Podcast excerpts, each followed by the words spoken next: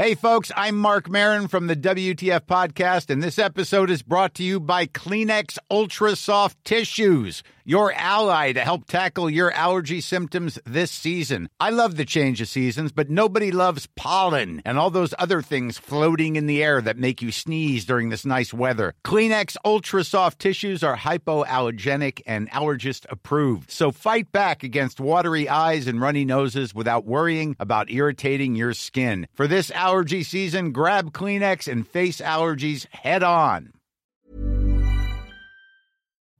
This is the Times morning briefing on Wednesday, the 10th of May. Donald Trump has said he will appeal the verdict of a jury which found that he sexually abused a woman in the 1990s. In a unanimous decision, the nine jurors decided that he did not rape magazine columnist E. Jean Carroll, but that he did abuse her. She's been awarded the equivalent of £4 million. Mr. Trump, the Republican frontrunner for the US presidential elections next year, described the verdict as a disgrace, part of what he called the greatest witch hunt of all time.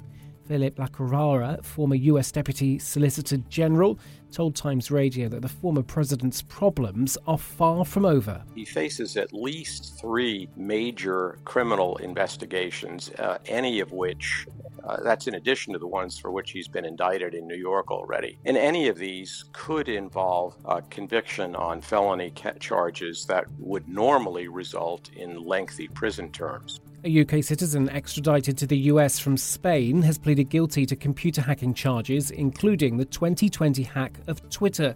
James O'Connor was accused of conspiring to commit computer fraud and money laundering. He faces a maximum of 77 years if found guilty at sentencing next month. It's understood the Archbishop of Canterbury will make a rare intervention in the House of Lords later to condemn the government's illegal migration bill. Justin Welby is expected to argue against the legislation aimed at ensuring people who arrive in the UK in small boats are detained and promptly removed to a third country, such as Rwanda. The intervention will mark his second major rebuke of the government's treatment of migrants and asylum seekers. The former Pakistani Prime Minister Imran Khan will appear in court today after being arrested and taken away by dozens of armed security officers on corruption charges. The UK and the US governments have said they want to see peaceful democracy in Pakistan after protests over the former cricketer's arrests. Violent clashes have broken out nationwide between security forces and supporters of the former Prime Minister. Former BBC correspondent Owen Bennett Jones told Times Radio that things could get worse the longer Mr. Khan is in prison. The longer he spends in jail, the more his supporters will get riled up. And, and, and you know, Pakistan politics is all about martyrdom. And, and he is now playing the political martyr. He is in prison suffering for his people. And, you know, that's how it will be seen and portrayed. And the longer he stays in, the more his support will grow. Sir Keir Starmer's calling for new guidance to be given to police over new powers following concerns about how they're being used to clamp down on protests.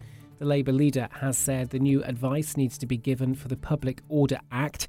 There's been criticism of it after some demonstrators were arrested ahead of the King's coronation. Labour peer Baroness Kennedy KC sits on the Joint Parliamentary Committee on Human Rights. She told Times Radio that there was an overreaction from the Met Police. If the police had information about people who were going to create uh, criminal offences, where there might be a sort of uh, horses bolting and so on and, and causing danger to people, that would be serious. They're entitled to take steps to prevent that.